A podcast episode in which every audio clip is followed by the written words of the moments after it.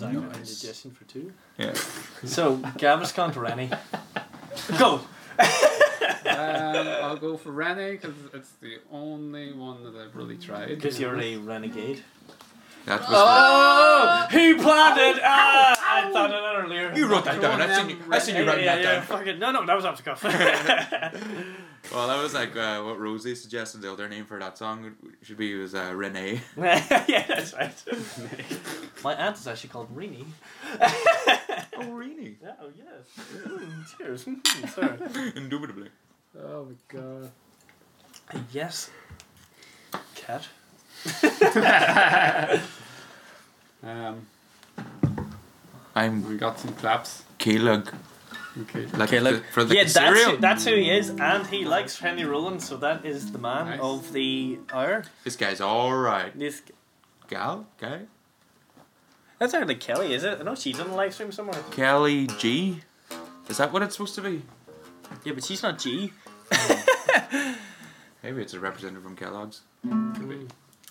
Who hates masturbation yet again? Did you know Kellogg's invented the saying breakfast is the most important meal of the day, Mhm. but there's no scientific backing for it Yeah, And it's that, alright. because he wanted people. to stop masturbating Yeah. because they thought that a heavy starch cereal would stop people, You would lower people's libido, Purposely, would stop purposely made cornflakes as a nutrient deficient cereal to like make you have lower libido. Yeah, to make you stop masturbating because they were they were they were they were heavily Christian and they thought that that's uh, uh, masturbation was a sin. Wow. Yeah. So they didn't have indigestion just for two; they had masturbation for zero. Here was your Cocoa Puff sponsorship. hey, they're also Kel- no, they're Nestle. Now get Correct. Kellogg's. I think Kellogg's. Yeah, they are. Yeah, well, I just like my cocoa hoops from uh, fucking You- Lidl. Choco Cocoa puffs. Hoops. Choco puffs for life. yeah, yeah, yeah, yeah. What's what's the fucking Memories. name brand? The Weetos. Chocolate cereal, just fucking Don's home brand. It's like Weetos, wasn't it? Fucking. Uh, No, I don't have Weetos. Sensible how Chuckle is having you'd there. be falling over all the time if you had them.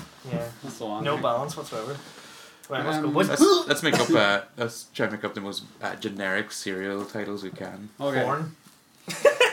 corn hoops. Maize. It's it's amazing. Grain cereal. grain circles right. from Cheerios. Geometric. Um, Can I just have flakes? default shape. Start Just uh, just um, in, indeterminate flakes. just just just flakes. Crunch. it's just it's called it's like flaked. It's like what's the thing that's been flaked? Like yeah, it's like, well, no Flaked. one knows. Just flaked something. They're flicked. flicked for her pleasure. Um, can I have a say- bowl of your farm of your friendly's Lucky Harms, please? Look, lucky arms. Um, what was I gonna say? Aye, that was a question. I don't know if you touched on it or whatever. When was the first time you really wanted to play music? Yeah, that's a good question. More. When was the first time you? Have you been looking at his notes? I notes? think I think you touched on um, when you did really like, because then you were yeah, actually, you did touch You on because you said that you heard like ACDC and you were like, I want a guitar. So yeah. Oh, you just been playing an just instrument? playing an when did you instrument, want to play Okay. music? Really, when was music? Uh, Mm. Well, it was such a major influence in your life, I suppose. It, it was always kind of a, a part of my life. Like my my parents, my mom, I think probably especially always wanted us to learn like instruments. I learned to whistle when I was in uh, primary school, Who didn't? I did. Too. and then uh, Recorder man. but then I played like uh, keyboard, and I think I tried playing uh, accordion at some point. My mum always was like, it's like Accordion as well. she yeah. put a lot of value on it, and she'd be like, you know, it'd be great if you could learn something. yeah, kinda- it's like it's like because she was going from interactions she'd have at like parties or whatever, and like someone picks up an instrument and like they're the life of the party, and she wanted that for me, Mm. which is which is great. Yeah. But uh, I always I was always drawn to guitar like before I was even really into music. Like I was saying, it's like it's that's the instrument. That yeah, there was just called you. something like the whole time. It's like, Mm. and my mum would always be like, "That's that's supposed to be very hard to learn. Here, have a keyboard." I remember having a wee like. I always toy- that I was That's the harder. Yeah, okay, yeah. That's the same advice I got as well. I don't know, there, there probably will be listening or whatever, but it was always like, oh, guitar, wait till you're older and your fingers are stronger Yeah. and all this here. Like, Yeah. and it was always keyboard as well, was the first thing for me. Like, and fair enough, keyboard's alright, like, but. I know we Keyboard is fucking good to learn if you're um. Well, there you go. That's why I was in Cuban Science because uh, those keyboard lessons. Oh, I just came up, came up my life. Like, But it is good. Keyboard Um, actually is good to learn, especially if you're, um, like for someone like us, See- like say for you, um, see for you like um, doing stuff now on the computer and all. Mm. Like it's great to have the knowledge of keyboard, and it's great to have the visualization of the notes on the keyboard and stuff like that. Like See, I actually Yeah. always found it backwards because one of the hardest things is I wouldn't have the best of ear when I was playing in Mm. band. Is one of the things that I found hardest was because Yeah. I didn't play a, or hadn't played a string instrument. I couldn't really. I couldn't really link the two, if you know what I mean. I Yeah. found that comprehension. So I Yeah. so I, I learned a lot of stuff on sheet music yeah, at the start. I remember playing like "Don't Cry for Me, Argentina" and stuff like that. There, kind of. fucking but- tune. But um, but uh, but I Banger, but man. I could I could I Let's could that. I could, Awesome. but I could never have the uh, when someone was playing like a song guitar bass. I could never like link the notes to to if you know what I mean. I Mm. had that kind of. And then Yeah, I'm talking from a, altogether. I'm Yeah. talking from a very strictly theoretical point of view. Like yeah, but uh, the one I found interesting because what you touched on there, you said like guitar called for you because I uh, got the idea to write at twenty one randomly. Mm-hmm. Like I don't know where it came from, and I've been kind of sort of writing sporadically since. I don't really know why, Yeah. but it's just something that I wanted to do. Even recently, I actually wrote a, a short story based on one of Kim's paintings because I was looking for Oh, something to write. I was just talking about last week, You're which, telling us that. which I was really happy about because it's kind of looking for something to write about because I've been writing kind of like a, a novel like long term and it kind of gets kind of like kind of like with work it's a lot of drudgery or you kind of going through the same stuff you're trying to do it and it's just you just kind of don't want to do it anymore but you also just need to take a step back It's like Mhm. something so I bought a painting of Kieran um, quite quite a while ago but this Yeah. year about nine months ago I'd say Yeah. and uh, decided to describe this because because of what it is, it's kind of like it looks like an, kind of an eclipsed sun and kind of like a red and yellowish rock. So I started describing that and someone like walking along. That's what I used, but I never understood where, like, Where did like where that kind of desire came from, Mm. and it's also would be the same kind of desire of like why you want to play music, but then but not even why you want to play music, why you would pick a, an instrument because you would Yeah. be primarily a drummer. Now you do play guitar, you play bass. Mm. You, although you're a bassist, I'm sure you play guitar and stuff like that. as but well, you yeah. would call yourself probably a bassist if somebody Mm. asked. That's why why you probably call yourself a drummer. Yeah. It's kind of interesting. Like, what do you, what do you think about that, fellows? yeah, no, definitely. Um, I know I've was it. I know when I started learning guitar was like when was it eleven or twelve. Because my cousin, my cousin used to play in a band, and I went to see them, and I was just like, "Oh yeah, I'll play a bit of guitar." Like, and I remember even looking like I never could play the guitar, and I never like copped on it. You actually had to like press down. Yeah, strings. just, I you're just that motions. part, uh, but there was one defining moment I remember where I wanted like this was when I wanted to be in a band like to play in front of people or whatever. Or There was like a battle of the bands and in Donegal town, and it was like for the No Name Club or something like. And there was a couple of bands there. There was a band from Killybegs. There was a band from the town. All that there, and I seen them up on stage. They're all giving a welly, and playing whatever. Like some were playing like Nirvana songs, and others it was like Arctic Monkeys, like uh, that first album had come out, so everybody was playing like Yeah. Tales of San Francisco. yeah, or like a, bet and when the sun goes down and all that there. It was just fucking brilliant. And I, I remember having the thought, I, I, was bet just that you like, dance on the floor. that was a great tune. I remember, I remember looking up and just having this thought, and I was just like, I can fucking do that. I I'd could love- definitely do that. do that, I would yeah. love to do that, Mm. like and whatever else, and then just that kind of spurred me on. Then. Like, Yeah. But like I remember chatting about. Owen yeah, actually, um, sorry. No, do you want to go first? Well, I was just gonna say like, that is a great uh, like I, me and uh, Scott.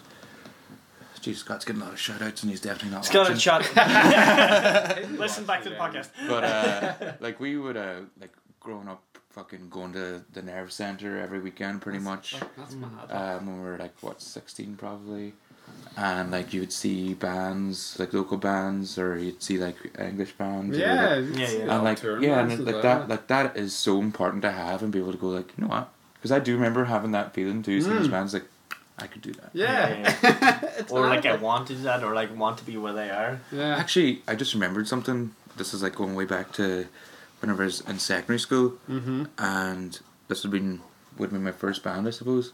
And we played at like the Christmas concert at, at school, Yeah. and uh, but afterwards there was like a a guy who was like a couple of years younger than me. I remember him like stopping me outside at lunch or something. And he was like, he was like, that was class, man. I started playing guitar and like we're we're starting a band and everything. and it was like that. It was like that same thing basically that I That experienced. happened to you. yeah, it's like happening, it's like it's so it's so valuable just to get up and do stuff because it like someone else gets It's that feeling then. else, and yeah. it's like, it's class. Like what I was going to bring up because we had chat about this in podcast. It was all about that thing, and I was saying because I only really started like writing like twenty one. It's like where does that kind of idea or con come from? But it was has something to do with uh, there's something about that thing that you're doing that you enjoy. Mm. Obviously, as well, if I'm doing something, if I'm like I studied science and I'm working science, there must be something about that enjoy. And it's whatever is about that thing.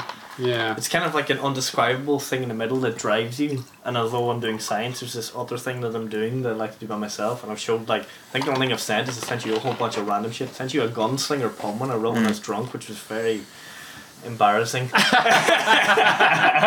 it's an AA rhyming scheme the whole way through. Uh, but um, it, there's something about that thing that I remember the- enjoying it. the, but there's something about that thing that you enjoy, but it's like um, what I find undescribable is it's the reason why you enjoy it. Like I didn't write. Yeah. I didn't write.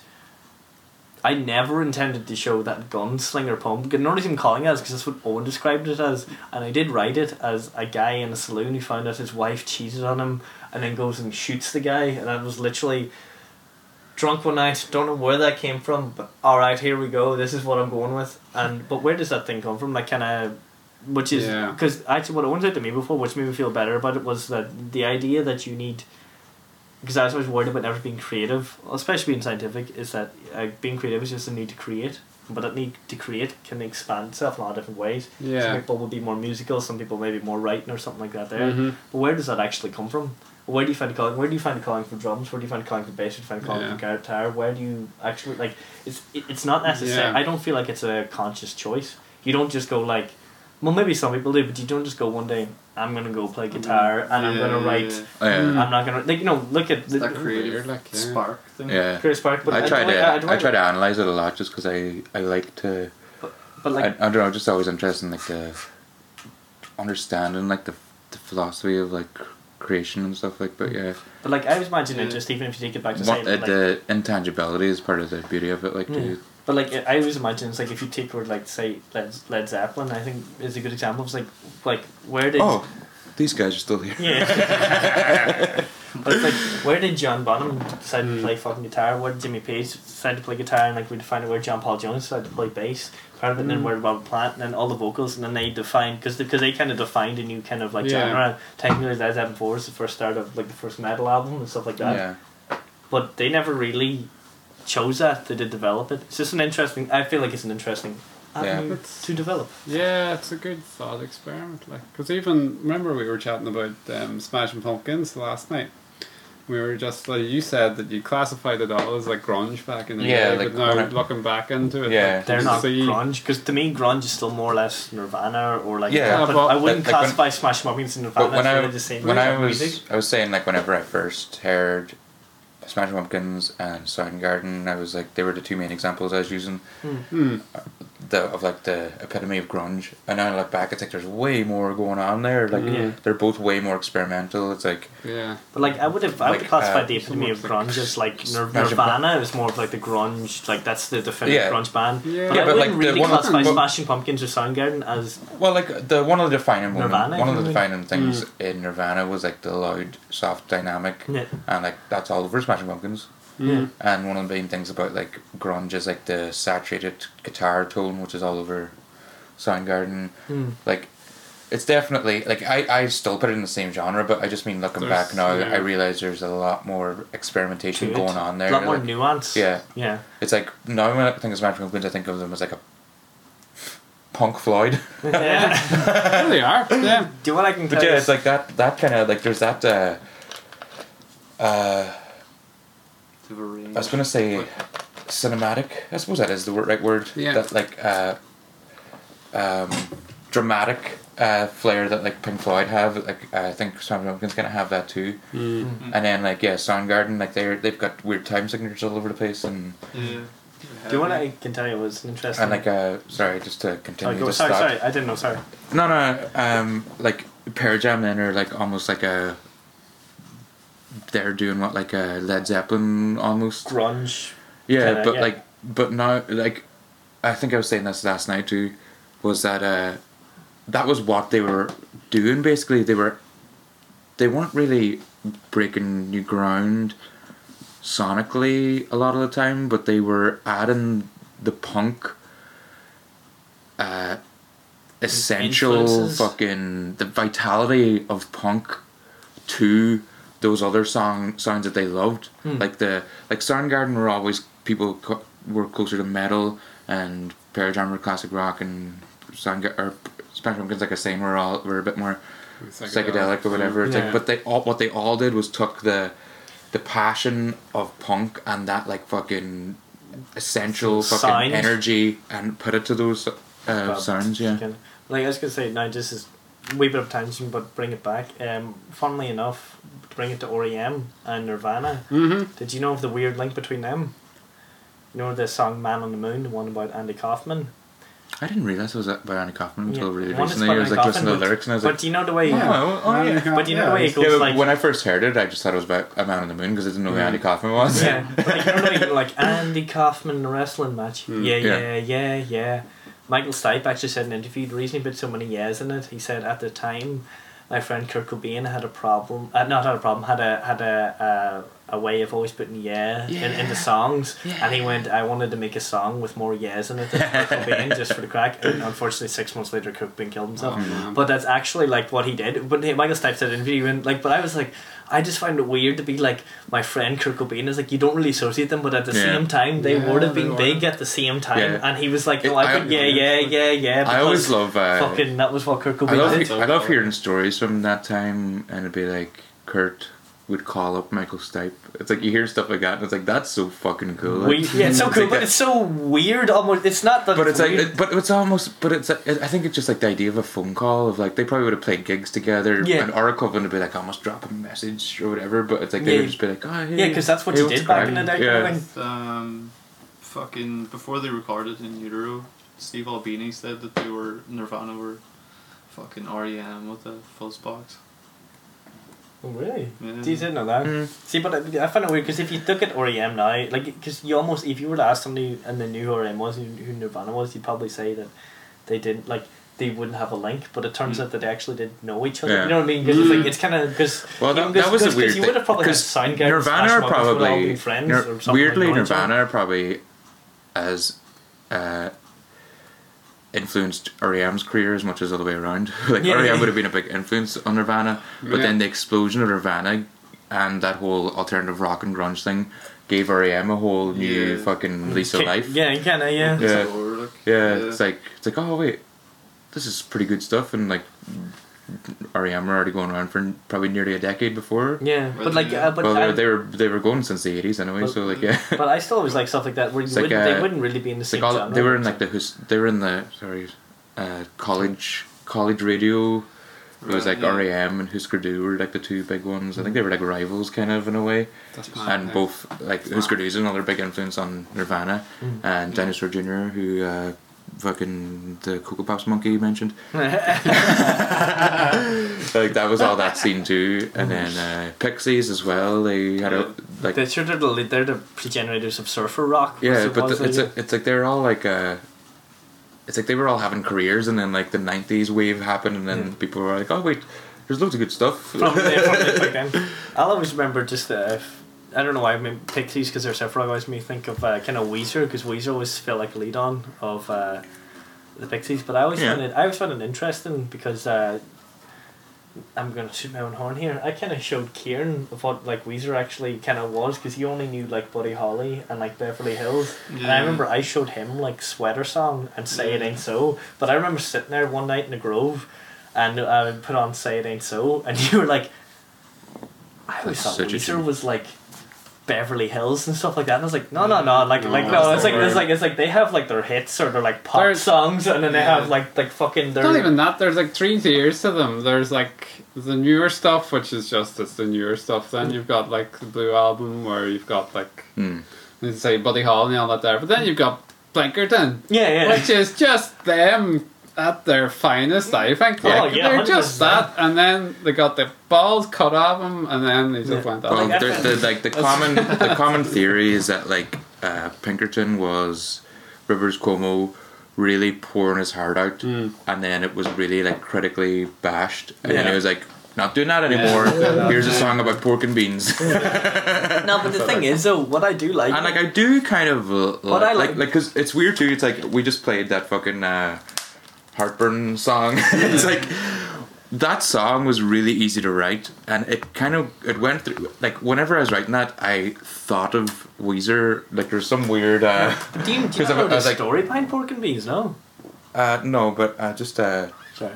uh, um, like I'm just trying to like uh, sympathize with like that That kind of idea. that uh, route they went down because like that song was really easy to write and I I felt like no um, self awareness or self uh, what's the word I'm looking? Inhibit- grandizing. I was just like I, I I didn't feel like it didn't feel like any uh, like I wasn't exposing myself. There was no like overly personal lyrics in there. Like I just get it out and be yeah. like that feels good. And I was just thinking of like Weezer like writing kind of silly songs. And like great it's still great songwriting Yeah, but, yeah, and, yeah, and it was just like it's like I get it I get why you wouldn't wa- it's like after really exposing yourself and Yeah. it not turning out I get why you just wouldn't want to do that Mm. anymore like But like, I'm, I'm like, I could be wrong, but I'm pretty sure Pork and Beans because Pork and Beans uh, music video as well was all like the kind of YouTube memes, hits and yeah. internet memes. But like even in the song, it says Timbaland knows the way to meet the top of the charts. Yeah. Maybe if I work with him, I can perfect the art. The reason behind it was is I'm pretty sure it was like the record company was like, you're not really making hits. You need to write songs that make hits, and that entire song, which was a hit. The whole point about it was It was that. yeah, no, no. They, they wrote a song that It was made a hit, but they were like they were they were trying to like be Designed. almost like yeah. They, they were like they made a song that made a hit, no one would make a hit, and they took all the internet memes and hits and made it into a video. But really, it was kind of a satire because it was Yeah. like you know Mm. because the whole song is about like because he says like something like uh, Rogaine like like make my hairline look better and stuff like that. And the whole point was that I understand how to make a hit. This is, this It's that like that's not what I'm really trying to do. Mm. Yeah. You know that kind of way, which I always thought was interesting. No, definitely. I didn't know that. Yeah, Timbaland No, knows the way to meet the top of the charts. If I work with him, I can perfect the art. Rogan, it's make my I can't remember. It's not much Yeah. hairline, but it's all about like the each verse is about like different like kind of aspects of doing it. But that's what it was supposed to be. It's him. And then talking to Beverly Hills is kind of about that too I suppose like in that uh, Yeah. Yeah. Making it. That's like, where I want to be. Give me, give me, give Yeah. me, give me. That's where, yeah. And like, 'cause they're all great songs. Like even just talking about pork and beans, I can hear it perfectly in my Yeah. head. Like it's all Mm. perfectly, I- I actually per- still perfectly love, crafted um, pop, pop music. Like Uh, Keep fishing. That's the one with the Muppets. Keep fishing. I don't think I've heard that song. Oh, you definitely have. And the video is the one with the Muppets, and they have it in it. I just think it's a class song anyway. But it's just very catchy and all too. But they have the Muppets in the song, just why not? yeah, I was gonna say um, what you said there. Do you need a pee? I do need to pee. Okay, I'll, I've got it written down, so we'll uh, play another tune. Hey. Wait, and by the way, everyone listening, watching, put in your own questions. Don't let me just chat shite. Pinkerton was the height of Yeah. Weezer. This person, whoever it is, Yeah. Yeah. this is, they, Preach. they know the You crack. fucking got it. It's like, are you on your phone there, like Yeah. just agreeing with everything? I never. I don't know. I. Um, I'm scared to share this, but like I only heard Pinkerton as well for the first time. I'd say a couple of years ago. Like, Nah, I'm the same. yeah. It's alright, don't worry about it. I'll listen to it. Don't look at you and say, Yeah, "Man, listen to that shit." but yeah, it's just phenomenal songwriting. Like, Yeah, it's I know brilliant. It's supposed to be heavier. yeah, it's a bit heavier. It's like a just an really uh, good songwriting. emo classic. Mm. Um, yeah, I was gonna um, try and do a wee, a wee exclusive we haven't done before, and do uh, this song as an intro to the only one. Go for it, man. Yeah. It's another one of those. We, we, uh, we were talking earlier about like short songs, and I like him. And it's another extremely short song. Another one. I don't know if you wanna. You can try and play it a little bit, I suppose, or, or you can just wait till the only one if you want. I'll wait till the only one. Sound. Song's called My Head. My head. My head. My head is a frustrating place to be. My bed is where I could stay comfortably, and I can't muster up the energy. I won't be doing very much today. My head is a frustrating place to be. My bed is where I could stay comfortably, up the energy I won't be doing very much today.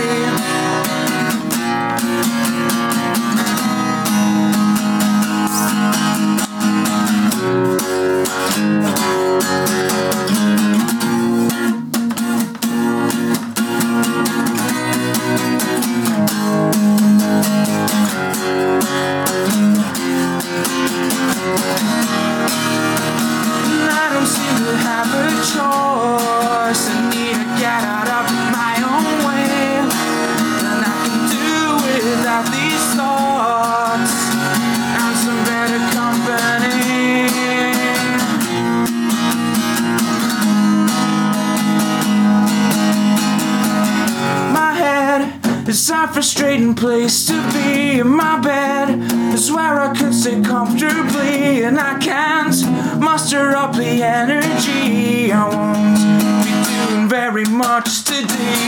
My head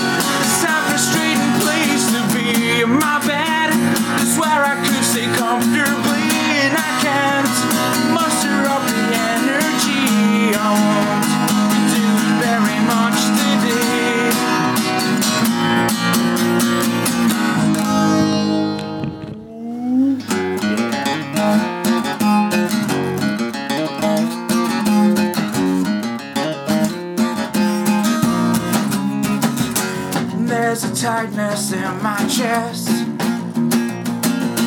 You asked me to come up, but I won't feel at my best. And I'm not sure I have the strength. Tell you I don't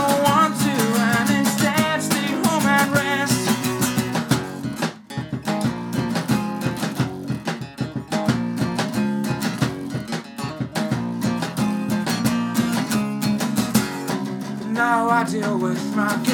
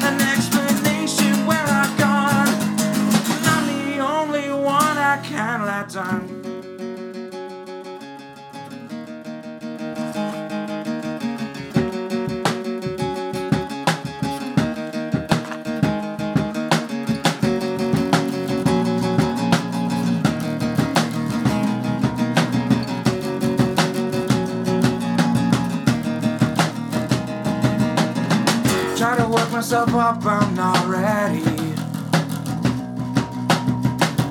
Tell all my friends that I'm just gonna stay. Can't get out of the house out of my head. Just need to spend some more time in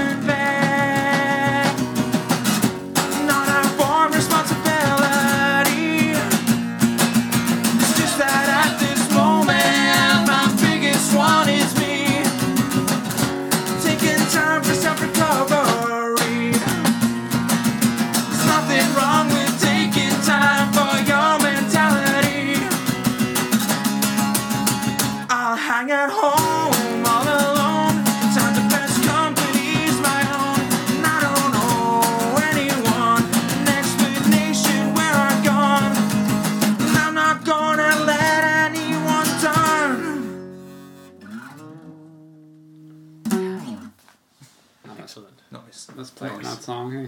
Yeah. Such a fun good one. demo, yeah. Oh, Good. We like the kind of bass drum, kind of, what's that, interlude? Bridge? Yeah. Might be a better term. Middle age, whatever. Take your pick. He's, he's, he's might find this funny. Kelly messaged me saying, I'm going to tell your parents to watch the live stream to catch you smoking.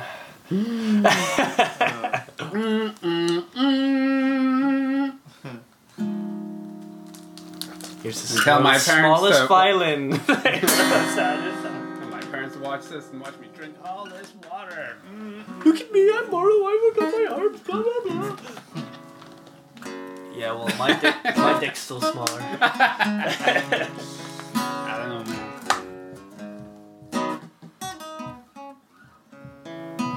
So anyway, next Giving question. you I a uh, have, jazz uh, soundtrack for your cigarette. because I actually have two questions for the band as a total. And and I know the answer to the second one. What do you think is a, who, what band or what uh, genre at least would you say is the biggest influence in the band as a whole? And second, what uh, uh, band is the biggest influence this year on the band? And I know the second question, Ooh, the answer is question. the next second question is definitely uh, Dua Lipa. that was an answer, not a question. Yeah, no, no, I'm saying the second question was what was the best. The second, que- the second question was, do Dua? Lipa. the second question was what's the biggest influence in the band this year, and the answer is Dua Lipa. Okay, now I'm trying to. What is the biggest influence you think on the band as a whole? that's interesting. And then is what do you think then out of this year? Because as your band as a whole has been going along this year, but what then? What do you think Mm. your biggest influence could be personal or could be in this band Yeah. as a total would be for this year out of the band? Because this year's different. Mm. Because see, you probably had an idea of what your guys sound like as a band, as a whole. Um, general, but then this year you could really only play live streams and acoustic gigs. So would you have Yeah. more of an influence from maybe a different band because of that, or a different artist because of that? And that would be that was my one of my questions. I'm glad you said it's an interesting question. I'm glad I thought of that because uh, Hmm. that's what one has been having in the bank, and I was like, Yeah. that's, that's not too bad of a question. Actually. Um, I don't know if my influences have really changed because But Well, then, but, who, but who, who were the influences to begin with, even if they haven't like changed? for for the band, you mean like what are the like? Where is are you looking for the middle ground between us?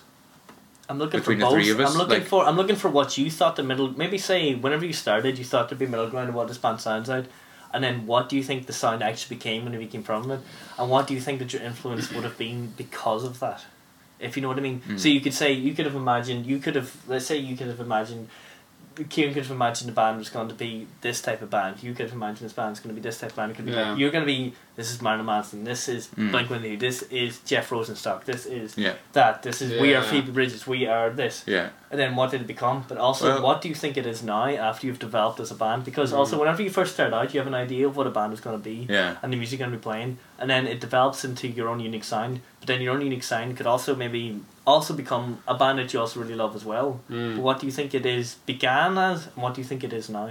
Um, well, I'll try and Big take- question. Yeah, I'm trying. To, I'm trying to break break down this answer. I'll start with what people often compare us to because I think that's always uh, A good starting point. yeah. And it's, you you don't you don't really have a, a lot of control over what you're interpreted as, Mm. Yeah. Yeah. but also at the same time, it's it's very nice to hear.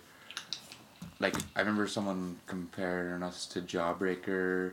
And it's like when you hear something like that, or Husker Du, we get a lot, which Yeah, always we get surprised me because Du, I'm like, do, I was like, do we sound I got this? that We because he's covered them for a while, didn't he? Uh, You he's covered. yeah, oh, no, but I like- no, I no, I seen he's covered them in. Oh, what's it called? The one Disturbance? disturbance. Yeah. yeah, yeah. Sorry. But yeah, it's, uh, even just like we get to always sound like him, and it's always like I don't think I don't think it's that transparent, but like maybe it is. Yeah. But I think it's one of those weird things too, like because we also get uh, Alkaline Trio one, then and I, it's a band I Mhm. don't listen to, but it's Yeah. like I think it's another one of those things. It's like all the stuff that we bring in when Yeah. it, when it, when you put it back out again, you end up with like Alkaline Trio or Husker Du sound or Yeah. whatever. Yeah. But uh, I mean, like Green Day, Green Day is always like the simple one because it's just it's the that kind of Most obvious, maybe. yeah it's like it'd be it's the like most public one, almost like. Yeah. like and I th- I like I, I'm not against that comparison because Green Day are like their But no, I would are go off more Dookie. No, granted that Yeah. like say American Mm. Idiot or something. Yeah. Well yeah like I remember after we played uh, with Darren Doherty the bassist uh, what's her Lauren Lauren Bird Is it Lauren? did I get that right I think I did uh, check out her song Millennials it's incredible uh, it came out this year I think she put it out yeah it's great stuff Anyway, um, she afterwards she was like, "I bet I can tell you what your favorite uh, Green Day album is," and I was like, "Okay." And she's like, "Well, I'll tell you three. She was like Dookie, Insomniac, and Nimrod," and I was like, "Yeah." Yeah. Damn it. So it's like whenever, but like that. That's what I like. It's like Mm. that, that's all incredible songwriting too. But Oh, I just think it's like the it's like the it's the one that's in most more people's vocabulary. That's why you get compared to yeah, that. Yeah, that's what makes Mm. more Isn't it? public. It's Yeah. more of they would be like if you listen to American Idiot, which came out in like say you're you're saying our time, then you probably have listened to Dookie and Nimrod and Somniac, so Yeah. then that would make more sense. But And, then what uh, do you maybe extrapolate from that yourselves? Well, I was gonna say like people call us like grunge too. I know Damien would always say this like, "Oh, you're more grunge than I was uh, Mm. expecting." But I also remember playing Belfast and Damien and Kieran. They were saying like afterwards they were like, "What do you even call it?" And I was pretty happy with that too. Yeah. Yeah.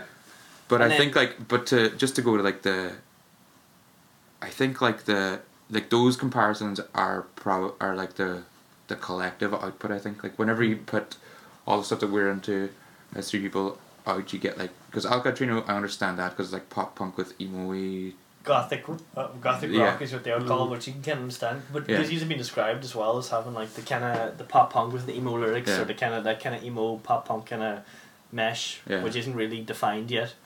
Till you, till you guys come Yeah, I'd say if, if, it. if there is like the cro- like the, Hardcore. Shit, the core that's right. That's garage right. core. Yeah, it's like because there's Shed, garage yeah. punk, where where we're shedcore.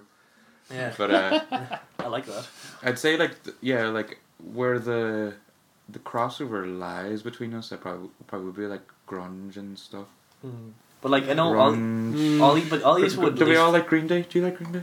Yeah, he's all like Green Day. He's all Yeah, like so, like, yeah, kinda, that- so that would be, like, where the- yeah. Where the the The the middle middle, the the Venn diagram of the band would be like nineties alternative music basically. Yeah.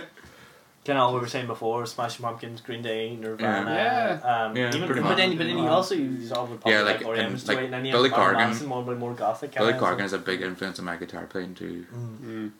just from listening to that and like, like even that we riff on that song is probably like a come from like trying to emulate Billy Corgan kind of stuff like, Yeah. I too like wrestling. and like the actually enemies is like one that probably, like 'cause but I don't like, know. Yous are obviously always gonna have an influence of enemies. For me. Well, no, I, I mean, I was going to say that Mm. riff is probably influenced by Billy Corgan too. Because I don't know. At some point, I just started. I started uh, realizing I could do like we, like stuff like that. Like that sounds like pumpkins. I don't know if it is a pumpkin song, but it sounds like pumpkins. Yeah, like you- you- realizing I could do like we two, even actually, and uh, until then too, that we bridge sounds pure pumpkins. I always think like the.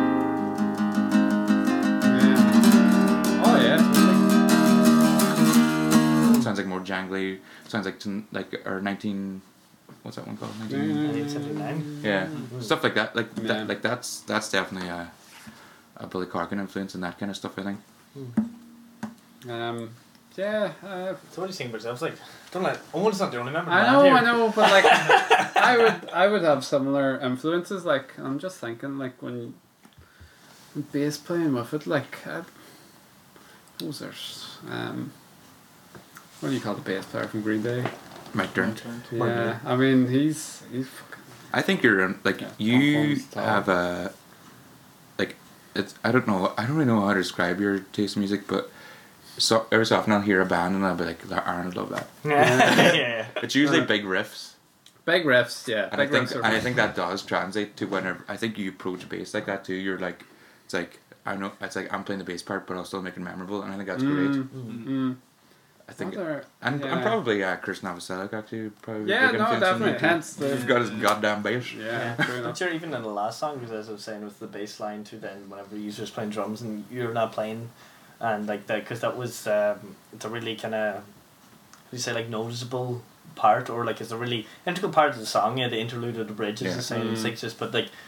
It's not like the song is held back by you not playing, but it's not like it's not taken away. But that's what I mean about the whole good musician, good musician not playing. Yeah. It's just like that's what that song needed then at that point. Mm. Like actually, I Oh, think that's- I think that's a good. I think that's that song's a good example of our like different Collective- influence. 'cause I feel, I feel like influence, the breakdown too has a bit of like that. Uh, the drum beat reminds me. It's like a hip hoppy kind of beat too. Yeah. It's like that feels very you. Which, Very- Mm. which would have been you back in the day would have been Travis Barker.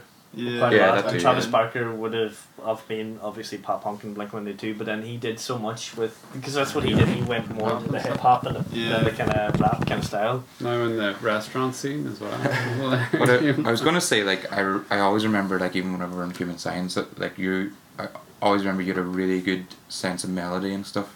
Mm. I think you you you bring that to your everything you add to I think so as well. yeah. Um, as for bands, like just be.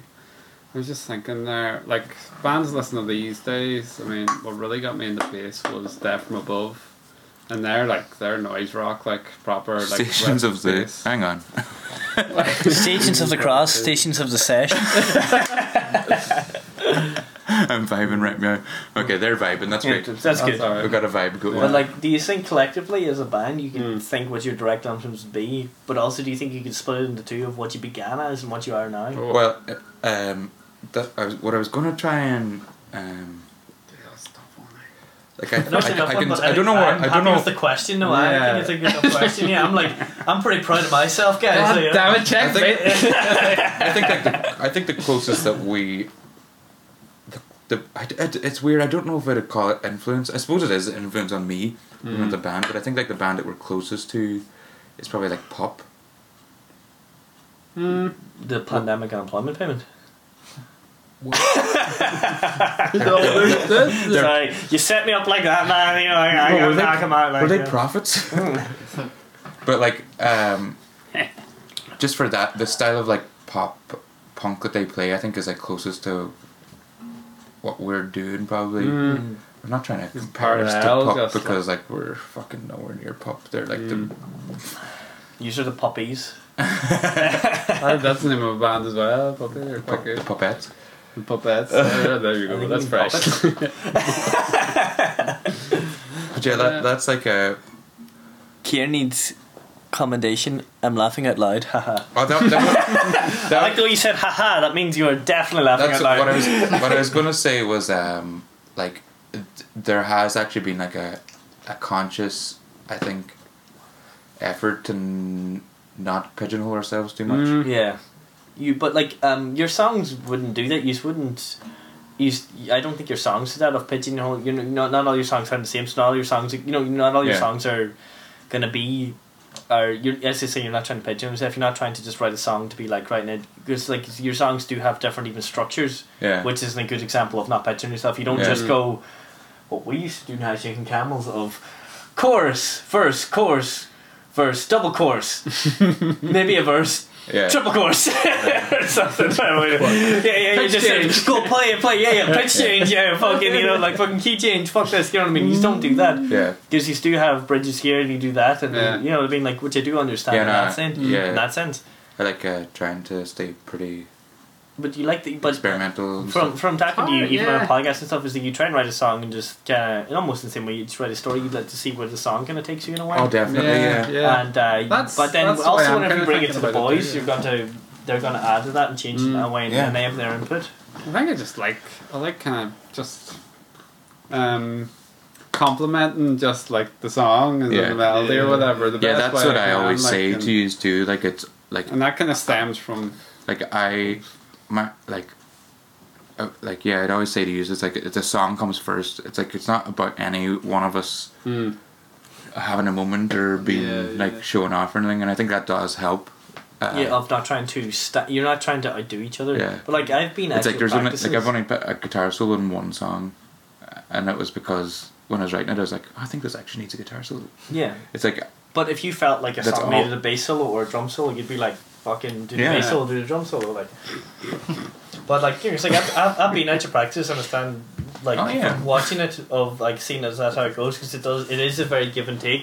mm, but that's what it kind of needs to be of you need to because you almost need to have for like say if Owen is bringing a song or Aaron's bringing a song or you're bringing sorry sorry if Owen's bringing a song Arms is bringing a song or Kieran's bringing a song but you need to have that give and Oh, take gosh. of you need to have to be able to take that criticism of that's not a good part that's a good part gotta write a song with all bridges I'm,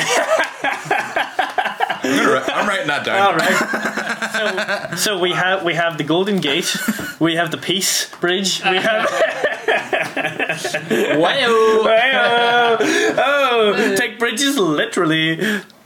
Um, A bass solo, imagine. Come on, imagine. Let's go. Let's go, Mauro. You're up. so, You're up, my I like that idea Baseball, like- whenever here. Peace Bridge, Golden Gate, San Francisco. Let's go.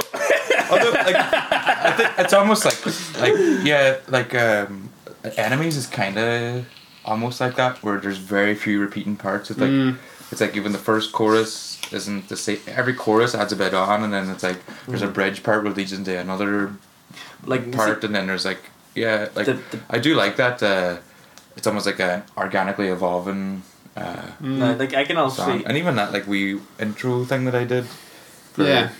It's like it's a Well, that's kind of yeah. like I like I like things like that too. We were talking about short, short songs. It's like it's like how can I like I've only got like whatever amount of time. It's like how can I make this really memorable? Like with that one, it's like I, I rely heavily on dynamics, where it's like the first time round it's really quiet and then it's a bit louder. But I also like change the vocal every time, and it's got like it's like yeah. I just love. uh I don't know. There's something weird about songwriting that I don't understand, and I love trying to like wrap my head around and like. Uh, it's just class. Yeah, and I can understand because I was chatting about you on the podcast before. uh, Listen back. Are you just laughing at Kieran, Ryan? Um, What's going on you here? need to you I need think- to scroll up in the comments and see what he said. Kieran needs commendation. Kieran, Oh, wait, wait, Kieran, Kieran, Kieran needs to do Because I read it as a game and had a wee chuckle to myself, but you were still chatting. Oh, okay, hang on. Right, that's keep going, keep going up. There. Kieran. Have you had a little mingle with some electric cabbage?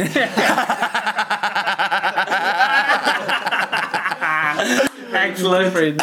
he looks like an ornament at the back, distinguished, regal, and all-seeing. I get a slight rise against vibe. I used to listen to LM. yeah. Yeah. What do you mean I'm vibing right now? Okay. Kieran needs to do a vibe retreat. Stations of the Cross, Stations of the Sesh. Kieran needs accommodation. I think we were. Was that because we were talking about uh, your drumming? Yeah. Probably. Probably. Yeah. But like what I was gonna say is just going back. What I can only do with like being back in the band, which is granted still fucking like 10, Yeah, 12 years ago. Read, But um, read the comments above, and if we were Kieran holds it down harder than a hun face down. break down chorus first, chorus first. Uh, not chorus, pre-chorus.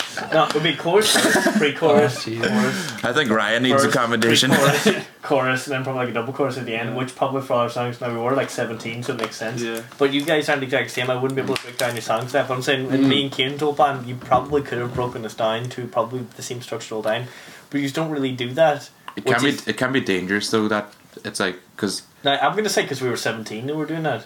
We only did write like three songs. Well, that's uh, but, uh, that's that's uh, I think that's what you. Sh- No, that- that's- I think that's that's, how you okay when you're 17 too. Yeah, like, it's like, exactly, how, do you, no, how do you that- write a song? No, no, no, no. But that's what I mean. That's what I mean. That's okay when you're 17. But if you're trying to write a song seriously now, Yeah. you shouldn't be. Now, and if you want to write a pop song, yeah, whatever. But like, what I mean, what you're trying to do isn't that. You're trying to write your own music and do that. Yeah. So you're not trying to do. Oh, right, we do a chorus here. We do Yeah. a pre Now you might do. But But what like, I- what you might do is be like verse, verse, chorus, chorus, pre-chorus, pre-chorus, bridge. Whatever. But what I was gonna say wanna is like I- I don't think you should. uh limit yourself. Yeah, like you could write a Mm. song that's just all like there's a song I'm writing in a minute, and I think it is just gonna go like basically verse chorus the whole way through. Yeah, but Um, there's nothing wrong with that. Yeah, and that's the thing because like I, the, I the realized danger too, is, is doing that all the I, time. but I realized too it's like I it's like it's good, it's commendable to be like um every every song's gonna be experimental, but then you're gonna run out, and then you're gonna be like, well, this song's just a verse and a chorus and a bridge. You know what? Yeah, You're yeah, you're yeah, like it can. You, I, I think it's like you have to be careful that like. Like the classics are classics for reasons too. Yeah. it's like also- also it's, and like- it's like uh, to relate it to writing too. It's like the hero's journey. It's like Yeah, there's there's nothing wrong with Yeah. the hero's journey because like even I was saying about and you have the, to master the the basics the before you, traditional way before you can start like, like, uh, even- breaking I've- the rules. What I was gonna say is even because um the story the short story I wrote the other day which was about James Payton, Mm-hmm. was that I had this idea for the end. You actually finish the story? No, yeah, I did- I finished the story, but Wait. do you not remember me telling you? this? stories. Yeah, exactly. That's the thing. I wrote it in one go. But you see, I had this, great. I had had this idea for the end of the story, which uh, I'd kind of known had been done before. I wasn't, I knew it wasn't going to break any ground. It was going to be like the twist was pretty bog standard coming to come into, Mm-hmm. and it was about Kane Spayton. But then when it came to the end of the story, that's not what I did with it. But I had the It's idea, was looking and the- technically, the I I do have that part. Not even. I have that part written, but that's not really the end of the story. I made the entire story more metaphorical than what it is. Mm-hmm. But my idea behind it was that I went through it and I knew the end and I knew the twist, which was pretty not breaking new ground or it was pretty bog standard. Yeah. Um, and I knew what I was doing. I was writing towards that, and then I changed it in the end because of, I felt it was more fitting. and The story was more metaphorical rather than it was actually just a straight up story Mm. of the twist. The twist was going to be it was like an isolationist experiment by say an army or neuroscientists of being like what it was like for someone to be stranded on a foreign planet in Mm. isolation. But it became more of a metaphorical story of like someone of us going through our drudgery in day to day life Mm. of getting constantly working toward the goal that we never achieve. So then he decides to just sit down and just wait, and he sees as he walks forward towards the end point, it keeps moving away from him. As he walks back, it moves it moves towards him.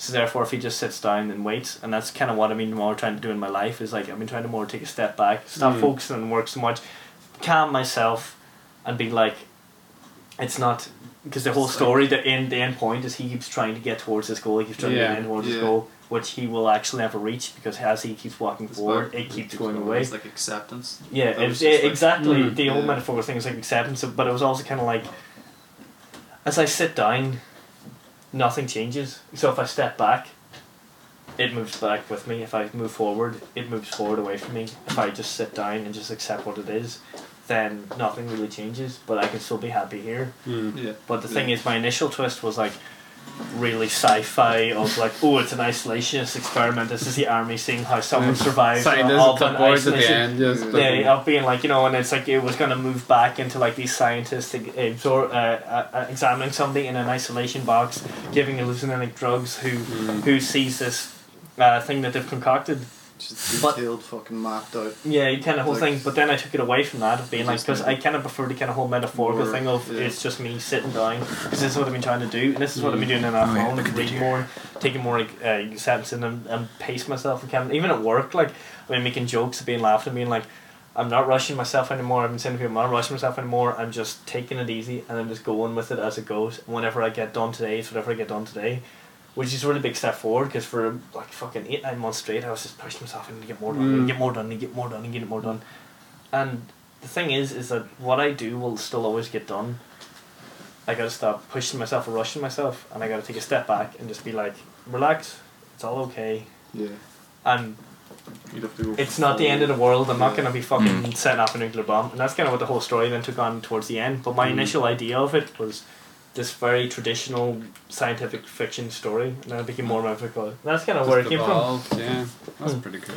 So none of you can read it now because you fucking know the end and the whole meaning anyway. So that was fucking pointless. oh, I read uh, the short story that Arrival was based on there. oh, did you? It was very good. I must give you. I must give you. Um, uh, Philip K. Dick was always best in short stories, but he has this one short story that I love. I'm just gonna leave it blank for now, but I must give it to you. And I'm even gonna give you the book. There's like like a hundred, like a load of stories. Yeah. Just tell you to read this one. Uh, I think out of all the stories I've read, one of the best I've ever read. Sweet. Do you want the best thing about it is when it comes to the last line or last sentence, because especially for what he does of the whole kind of like you don't really know what's going on, is you kind of figure out what's going on, and it comes to like the last paragraph, and you kind of go, ah, fuck. You're kind of like, well, I, I don't. Oh, there was a there was a story in that book actually, and uh, it was weird. It was about like a. It's pretty cool too. It's it's like a. About a someone like gain, gaining super intelligence, and I think it's like really interesting to read, just as like almost a. A lesson on how to write someone that's way smarter than the author because it's like it's like It's, beyond. it's hardly flies for It's like Algernon, is be- it? No, that but that's what I was gonna say. It like uh, reminded me of that, and I thought it was gonna.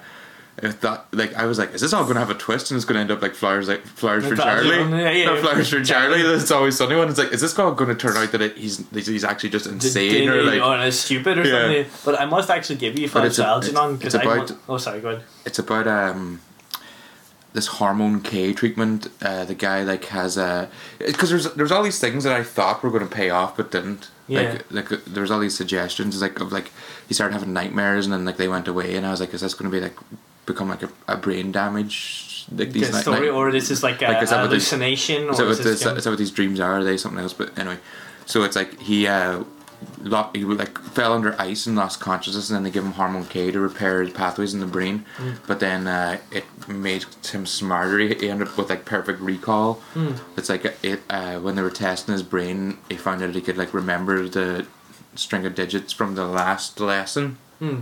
And stuff like that. And it's like okay, and then they started experimenting, and they gave him more treatments, and then his brain became better.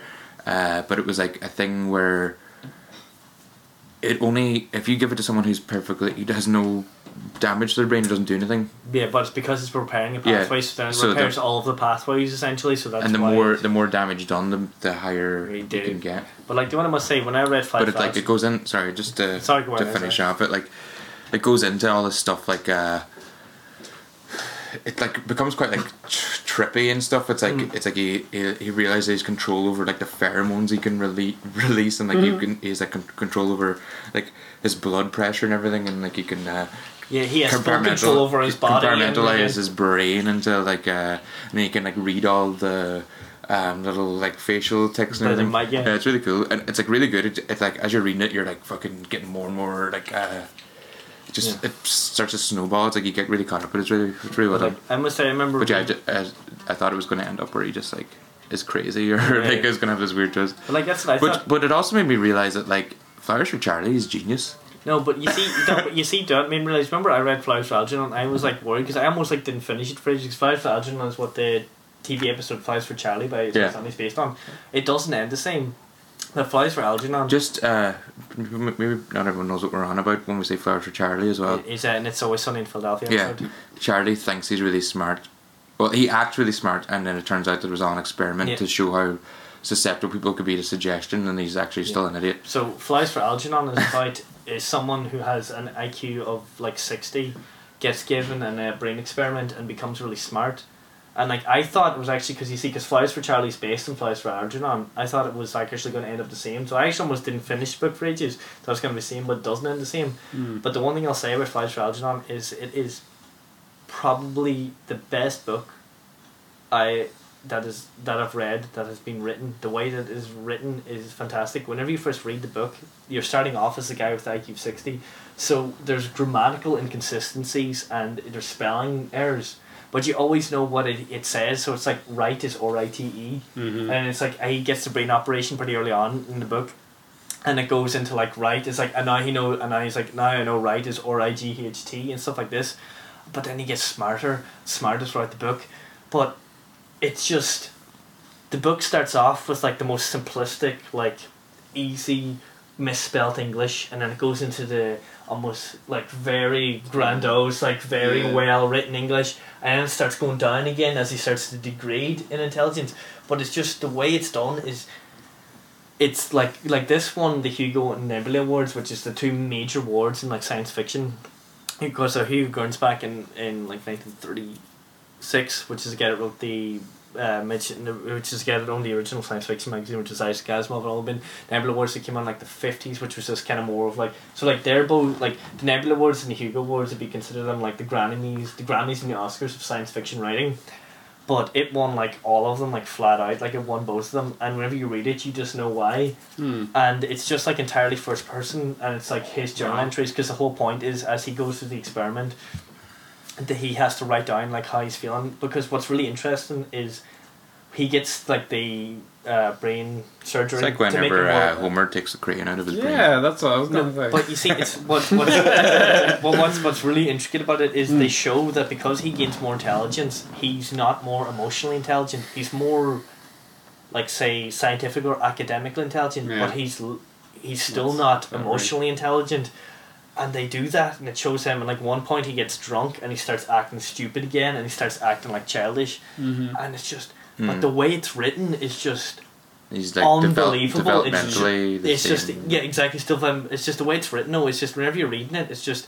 But it's also the entire book is so sad. You because like the entire book you because. Because like the entire book, it's like because whenever he starts becoming smart again, he starts getting more memories back and he can remember more. And his mom didn't fucking like him. She hated him because he was stupid. She wanted him to be hmm. normal, and it's him like trying to be normal, but he can't be normal because he's academically challenged and he's trying to be normal. And he's like I'm trying to play with my blocks mom. I'm trying to play with my blocks mom. But he's like 10 years old. She's like you should be smarter than playing with your blocks. And it's just you're really like oh because he because because you because But he the way loves he, has he to loves stop- block. but he but it's oh man it's just one of the best written books I've You've ever read in my convinced life me like, to read Yeah. it now. Oh, to it's honest. just it just it's so fantastic. They're written like I just can't Yeah. understand because it's just the way the guy writes. Being spelling errors, you still understand it. Grammatical Mm. errors, you still understand it. And then it gets to really intense stuff. You but you follow it the whole way along, and you Yeah. follow it the way down. But also, that episode of Odd Sunny it's brilliant. is great.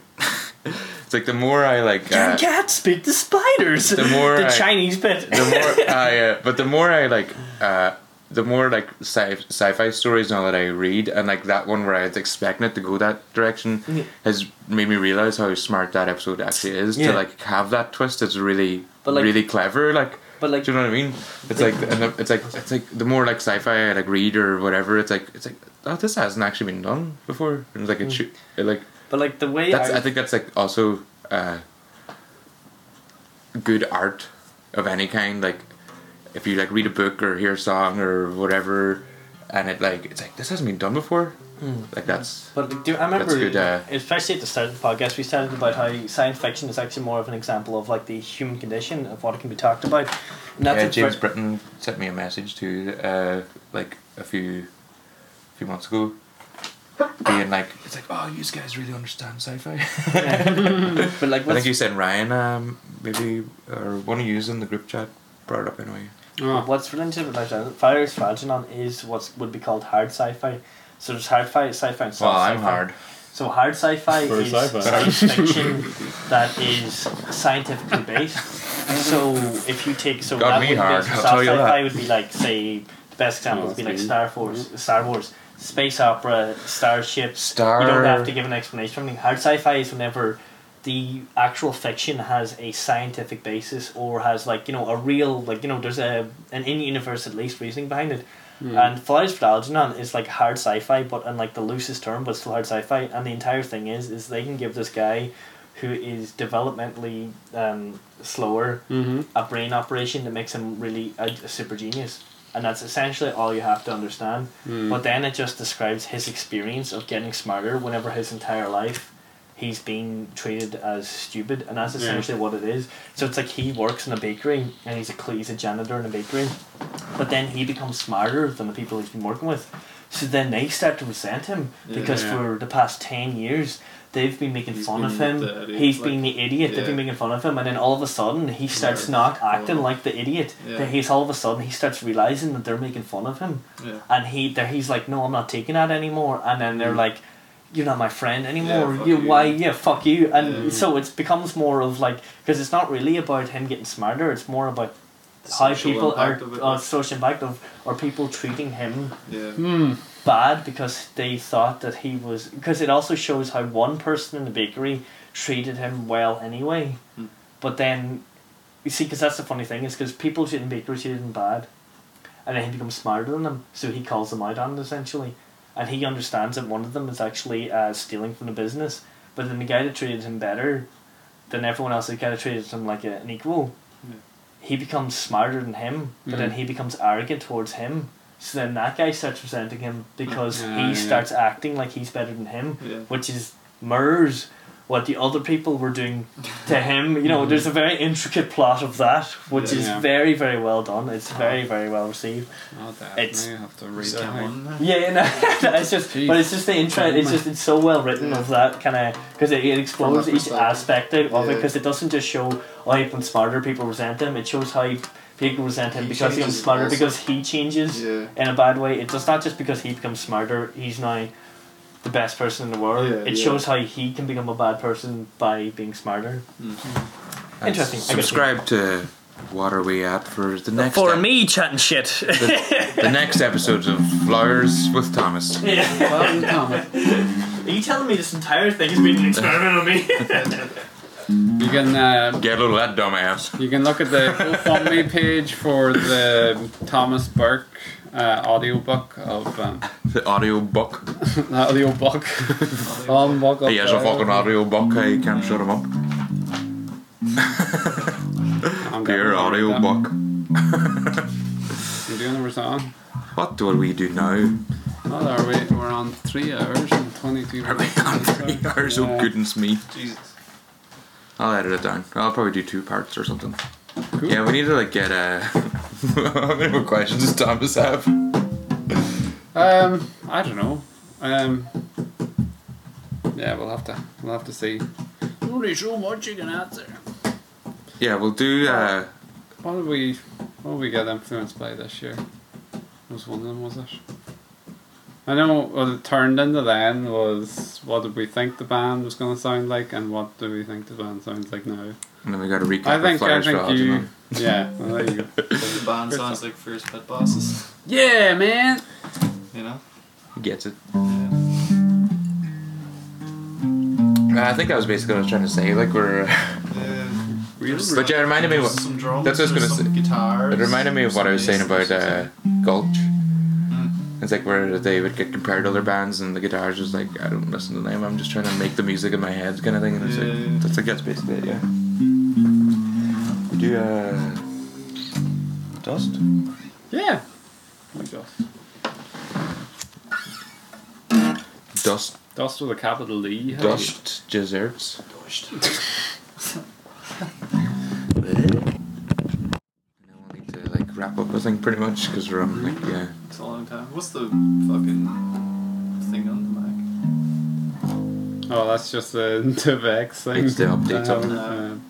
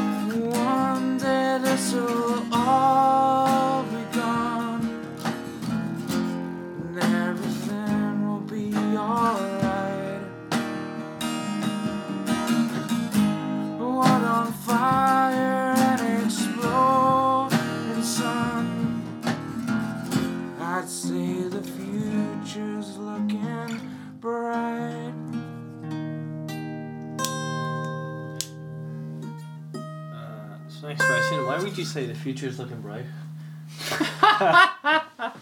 well, if you listen to the lyric before, it's about the sun exploding, so the future is literally. Yeah, but if the sun bright. explodes, then it can no longer be bright because there's no source of light. It's going to. You're chatting about seven billion bright. years in the yeah, future, man. Come on. When this, what's brighter than the sun exploding? Afterwards, nothing. yeah, well, I'm not talking about afterwards. Yeah. yeah, well, I'm talking about afterwards. Well, actually, we don't really know because if the sun explodes in and stuff, it could be like an eclipse.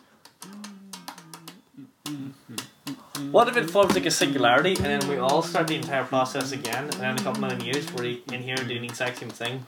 So then it doesn't matter because we're in a computer situ- simulation, but uh, that sounds like a sounds pretty bright to me. not if I call it a dark existence. More like a dark existence. More like a dork existence. Sounds almost exactly like what I said. Fuck, he's got me there. Um, how many more questions do you have? Because we've been going for a long time already. Uh, to be honest, he's haven't played Sharks and Bathtub yet, have you? Not? No. That's the encore, man. Um, uh, yeah, because I was going to ask obviously the meaning behind Sharks and Bathtub because you kind of explained that at a gig before, so kind of knew that. Um, see, I asked you about your first albums, I asked about the influence of the band. Um, I think the only other one really was kind of um, kind of how the band, not necessarily how the band got together, but how you all got together. And then obviously that includes me because we kind of already explained how we got together Yeah. playing, playing, playing the play park of the. And you also explained actually how you got together. Yeah, I think we. And then kind of we also explained how you got together. So that was kind of uh, that's kind of already been covered, but that Yeah. was kind of more of by that I didn't mean to do that, but that Yeah. was my yeah. We've yeah we've uh well that's perfect. I was just gonna say we can go to the the fucking the watchers for a question, and I just looked and Ryan says I have a question, Yeah. Okay, so lay it on me. Need to wait for a wee bit. come on, Ryan. For Because he was asking could we play the Bible. and he's going to be like the socio-economic climate that we're in. How do you feel about artisan Brexit? I think we uh, I think that was really good actually. I think we uh, Give we the we, full- ta- we told that line nicely of uh, just of chat. podcasting tunes. Yeah. like I don't want to say that I stole the show, but these can.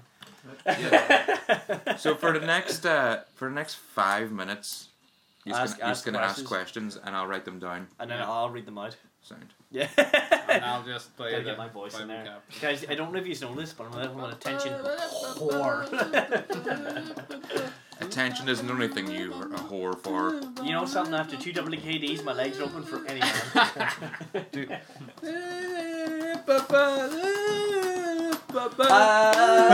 Kenya. It's like the video. I just thought of something. Can you pass that Christmas tree? What's your opinion on the state of modern polka music? Polka music. Let's see if we can position this somewhere so it looks like a really big tree. Look at our massive Christmas tree. Wow. Whoa, get out of frame, Christmas tree. no, it doesn't really work. there, it looks massive there. Wow! you can't see it. Wow, that's so big you can't even see you. Whoa, no, I'm the big one. oh no, that's definitely coming down to be like shh. Where he said, "Pull it up, boys. Play that one again." Ah, here we go. Well then, I suppose because I've already kind of. Oh, here we go. Yeah, we got. How do you, each of you find motivation and meaning in the art and future of performing live when the immediate future of artistic medium is in question? Could be 2021, October, November, before gigs f- uh, fell their back. Oh, I'm Ryan. I did psychology. Uh, Thomas already asked that. Fucking should have been listening, Ryan. Oh, good way there. I asked it in a less poncy way. Tight enough for I'm it. just gonna. Ryan's just gonna write back. Fuck you, Thomas. No, we'll, we'll, we'll answer that. I'm just waiting to see if there's more questions coming before I. Uh, Before you start answering. I don't want to start answering and then realize there's a little more Yeah, you questions. prefer to have like a load of questions to to answer, kind of, yeah. well, just in case like uh, we start answering this and then like we go on for half an hour and then. Uh, Ooh, Tangents. I'm off my head. no, no. or, or, don't you mean in the meme time? How do you feel? Owen, Owen in particular, thoughts on Nightcore come IG Black and Dance.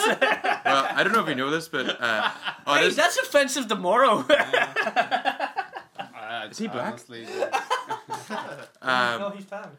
this is a good uh, good opportunity. GTL, Gym Tan Laundry. uh, if you aren't uh, already subscribed to our YouTube channel, do it now because you're right there. But uh, there is a Nightcore version of one of our songs up there.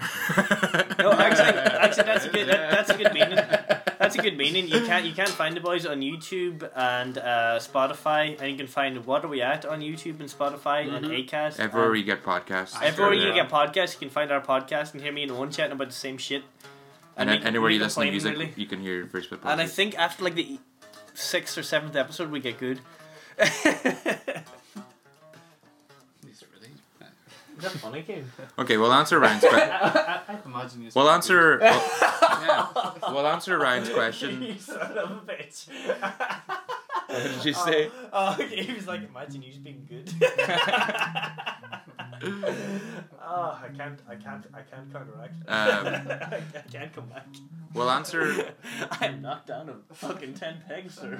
I'm on minus two. We'll answer Ryan's question, and if he's if anyone else wants Yeah. to leave questions, we'll we'll well, get to that answer them in the meantime. Yeah. So, how do you find motivation and meaning in the art and future performing live when the immediate future of this artistic medium is in question?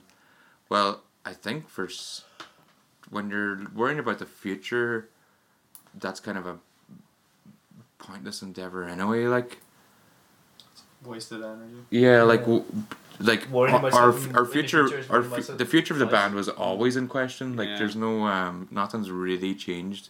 Mm. If you were to be truly pragmatic about it, like. you're, you're not playing as many gigs, but at the same time, Yeah. you're, We weren't playing anything. And it's like you like didn't know anyway. You did, you didn't know that you'd be playing any gigs this year, technically. Anyway. Well, you probably Yeah. didn't know you're playing some, but I know you know what I mean. You didn't. Yeah. like we kind Yeah. of we kind of touched on this when we were saying like the, the live stuff helps but what i was uh, trying to get at then which i, I think we kind of i didn't really put across properly was that like this is a good time to really understand why you're making music or why you're creating anything like Mm. And if you're not doing it because now, if you it, wouldn't if be it, doing it if it if that if there's too much of that external uh, external motivation then it's not really sustainable anyway. Like I I get so much enjoyment out of just writing songs.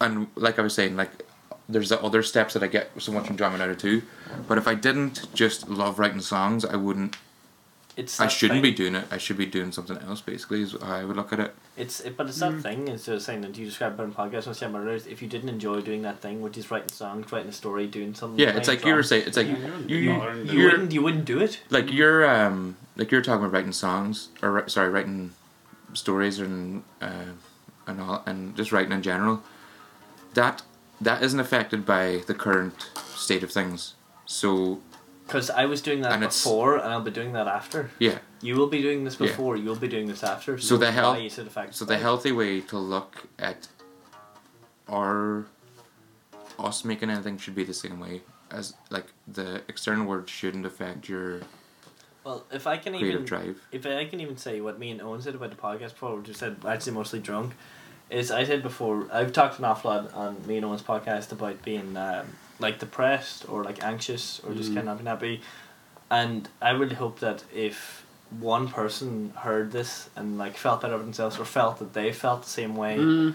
that they would feel more inclined to maybe get help or just it's the fact that that's the way that they've felt so then they understand that they're not alone and Yeah. it's just but you see I feel like it's okay for one person. And see it's easier probably being on a podcast with me and Owen is whenever we're talking about it. As I said even then again earlier about that about like it's rare for men to say maybe open up to each other but I have a fella that I can open up to pretty easily. Mm. that you're I- always opening up to men. Uh, yeah, no, like my Open up butt- your butthole. Like, like, like my my like, my my butthole can fit a basketball at this stage, but um, a what basketball player. Yeah, a basketball team yeah. At one time. but um, the whole idea of it being like I'm. podcast is called Water We At Yeah, I'm doing There's it. a I'm, question just to answer. I'm, I'm, I'm, I'm doing Good it. question. I'm uh, I'm doing it. I'm trying to do it for that. If like someone Mm. maybe felt in the way that I was, that then a couple of years ago because Owen told me before about you could never really write about being depressed until after you come out of a depression. Mm. And that would be because if you're so fucking depressed, you, really can't do anything but almost yeah, like there's like a. I remember hearing a quote from uh, some b- famous writer. Basically said like you can never write a, about a city until you've left. Yeah. You've left it, and I always like find that really applicable to like emotional states as well. It's like it's only once you put a bit of distance and can look back. Look at that from a really- hindsight because you can see Yeah. both the inside and the outside.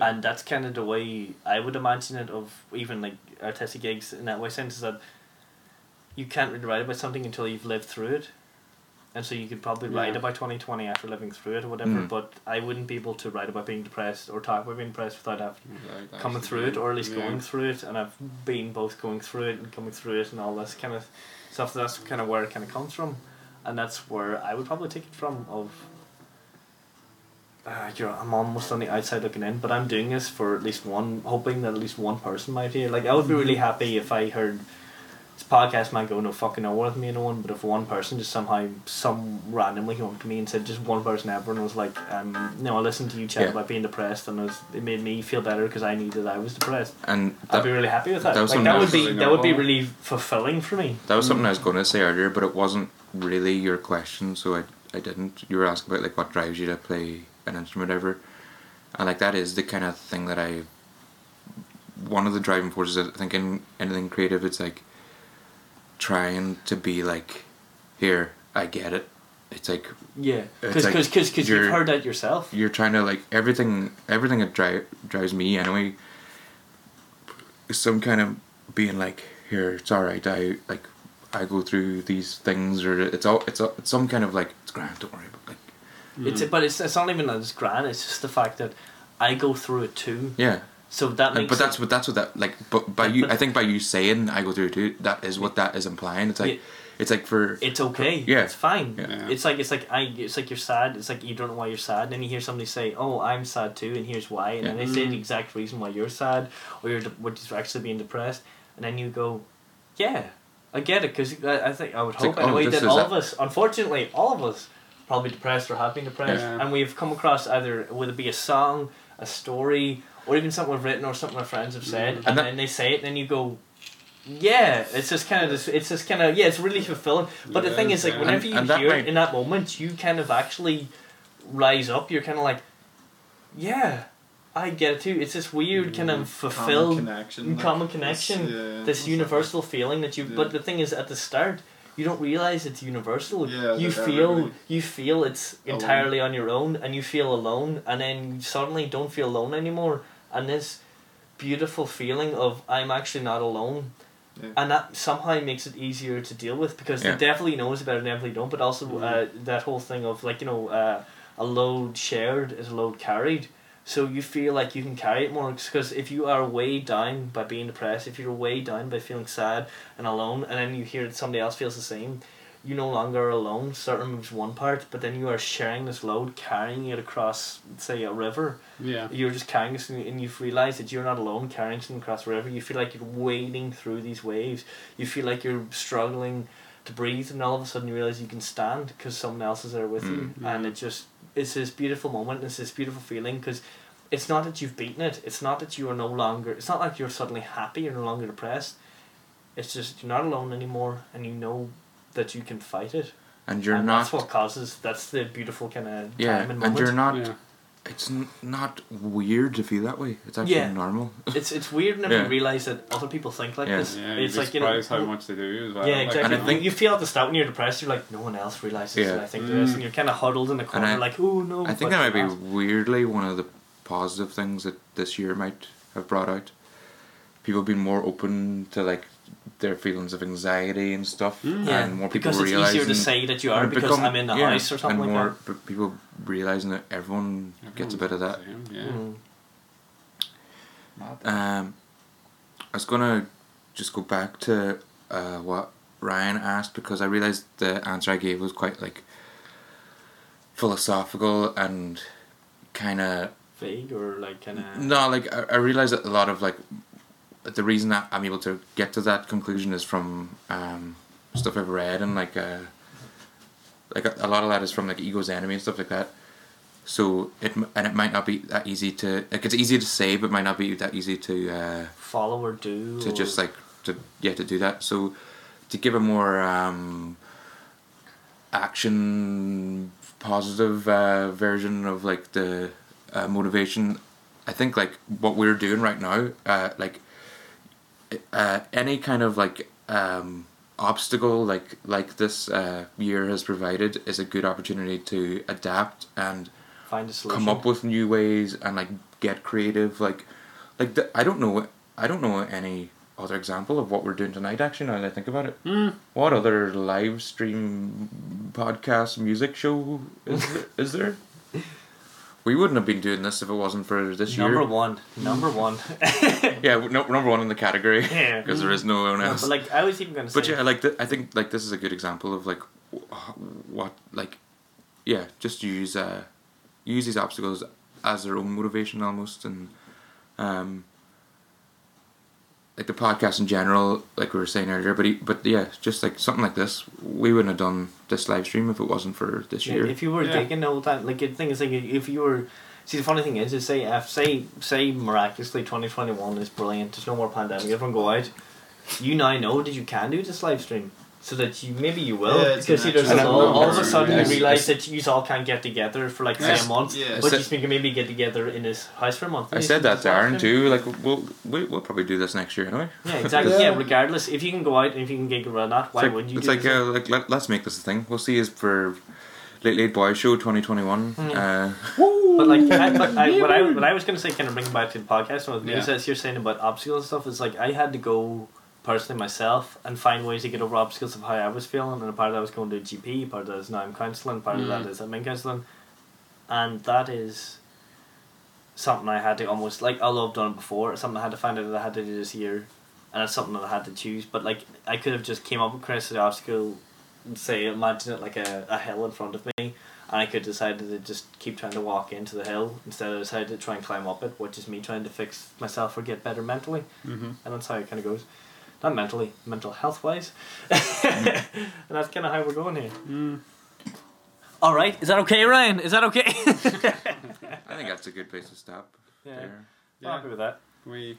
I'm happy because it says sixty nine playbacks. Yeah. yeah. nice. Like sex. Yeah. Wait, what? Um, Is that what that means? We. and we'll wrap up with the sharks in the bathtub. Yeah. Well, Uh, should you explain what that means first, before, or because that's Yeah. one of my questions? Yeah. Well, You can just explain it briefly because it's, it's well, no, yeah, I I think I can uh, go into it a little bit. Hmm. Well, it was all just kind of like a, the phrase that came into my head, like of a big fish in a small pond, and then like, just an exaggeration on that of a shark in a bathtub. It made me laugh, and I was like, well. Here's a song. Yeah. and, and it's something I was thinking about recently because I realized that um, I realized that I will choose a funny lyric over if I, if I'm like stuck between two possible lyrics, I will choose the funny one. Mm. But you see, at the same time, you're choosing the one that appeals to you more than the one that you think might appeal. Do you know what I mean? You're still choosing the one that But uh, you like. but it's even there's one there's a line in uh, the only one too. It's like uh, something about getting out of your head, and it's like I need to spend more time in bed. Mm. Like I had another lyric going up against that too, and I thought the spend more time in bed one was a bit funnier, so I was like, I'll go for that. That's been funny, but that's But also, I a also- more relatable. But I of, also 'cause- realized that there's uh, there's a vulnerability in that too. Mm. And it's like I think a humor can be an expression of vulnerability. But humor is also the best form of truth. That- Well, that's I what always I'm, love That's what I'm trying to uh, say. Basically, like like that line was funnier, and like that was my rationale. But when I think about it now, it's like that's probably what you actually wanted to say now because it's a bit more vulnerable Truthful, and, and, yeah. and true. But like even just as a, I was thinking more like in a wider philosophical sense of like humor and like like when you laugh, even that's quite a a vulnerable like it's an, a very unfiltered expression. I you know, if, if you if if you see something funny, you laugh at it. It's, and say, say like you say yeah, like it's say, involuntary. That's, say like, uh, that's what it is. say like because we- you are disarmed. say like we laugh. never Yeah. say we none of us had ever like met or it was one of our, one of our, one of our first times. Say it was one of our first times hanging out. We were watching like a funny movie or something, and you laugh at something, what you're doing in that moment is basically saying, "I find that funny." It's and it's like it's it's like a opportunity to like ex- it's a wee expression of yourself, and it's like if mm-hmm. you never met someone before or you're just met and they laugh at something, you can be like, "Okay, they find this." You know, you know what I Yeah, mean? It's yeah. like yeah. Yeah. There's also a common ground to that because if you find something funny with people, because if you say you're being open or vulnerable with people and then they all find it funny, then that's almost like an open vulnerability.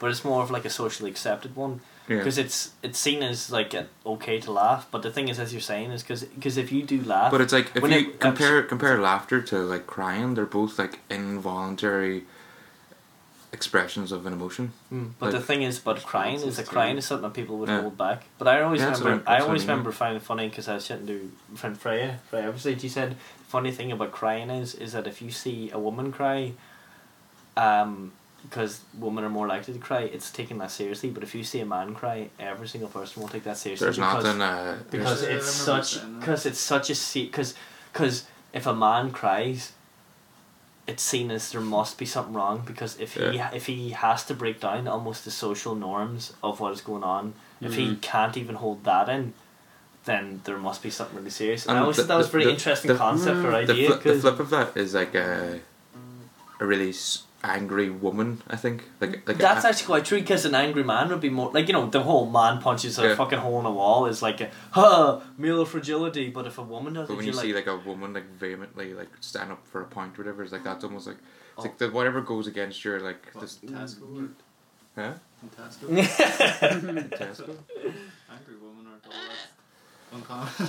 Aye, but he worked in Tesco uh, I'm not ta- I'm not yeah. talking about Karens here. I'm talking about like right. more of like a genuine like expl- ex- um, exploration of emotion like but like the thing is like because you see if one of, the way I would put it actually be perfectly is if uh, we had a couple of women here and they started crying we'd be like oh no they're crying 'cause Yeah, but right. if, but if but if they got drunk but, but no no a woman sorry. hanging around with us. but if but if, if they got angry we'd be like Maybe next year it could be the Lady Boy if- and Woman if, show. If, if, if, uh, if we started crying, we'd be more like, oh shit, my There's man's crying. on. And then if we got angry, we'd be like, cop on. Yeah. Which would be the difference, which is actually, Hmm. that's actually a really interesting idea because yeah, it would be the flip. So it's a man to cry and a woman to get angry would actually probably be the kind of the opposite of. It's a, yeah, it might not be gender angry. Might be not the right thing, but I know what you But mean. you know it's what I still, mean, It's still more of an aggression. It's it's more likely for a man to be aggressive than a woman, but it's also more likely for a woman to be emotional than say a man. So then you have the It's like- so 'cause if a man is way- emotional, yeah. then it seems weird, Yeah. and if a man a woman's aggressive, it seems weird. because I'm thinking of like uh,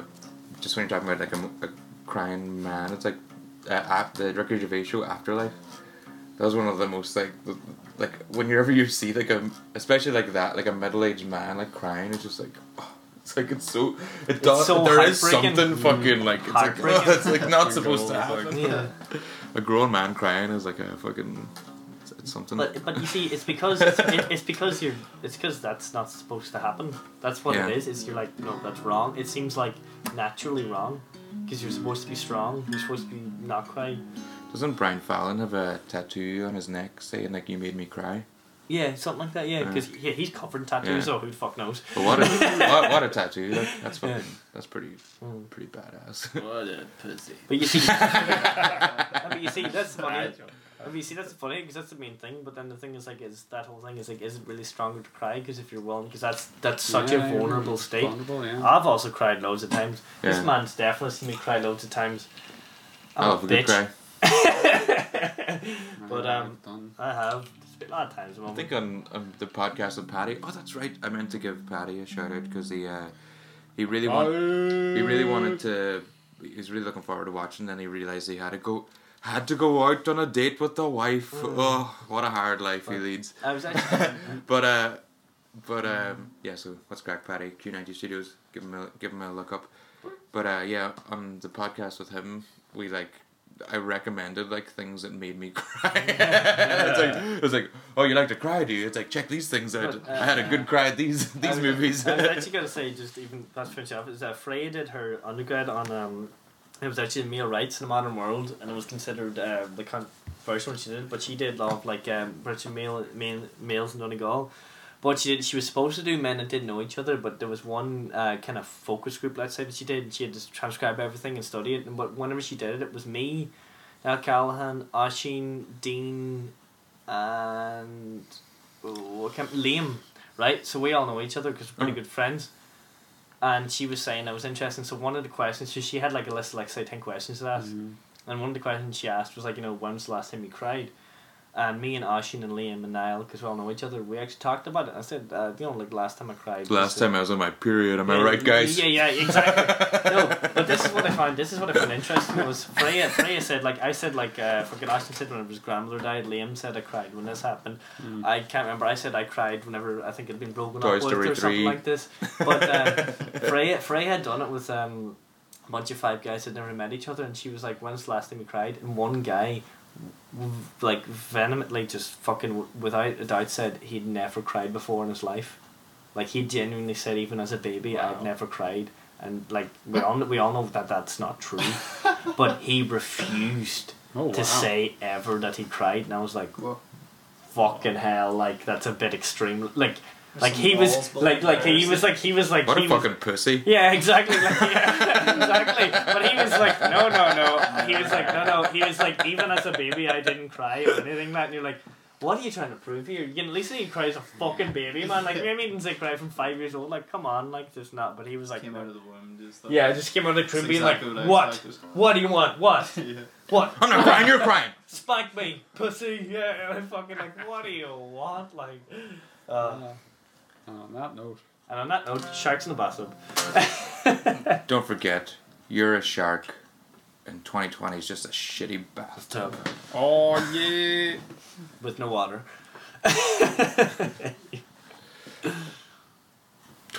Thanks for watching, sticking around, and uh, Catch us in people on MySpace. love Merry yous. Christmas. Merry Christmas. Merry Christmas. Merry Christmas. Happy New Year. Well, we'll be here before New Year.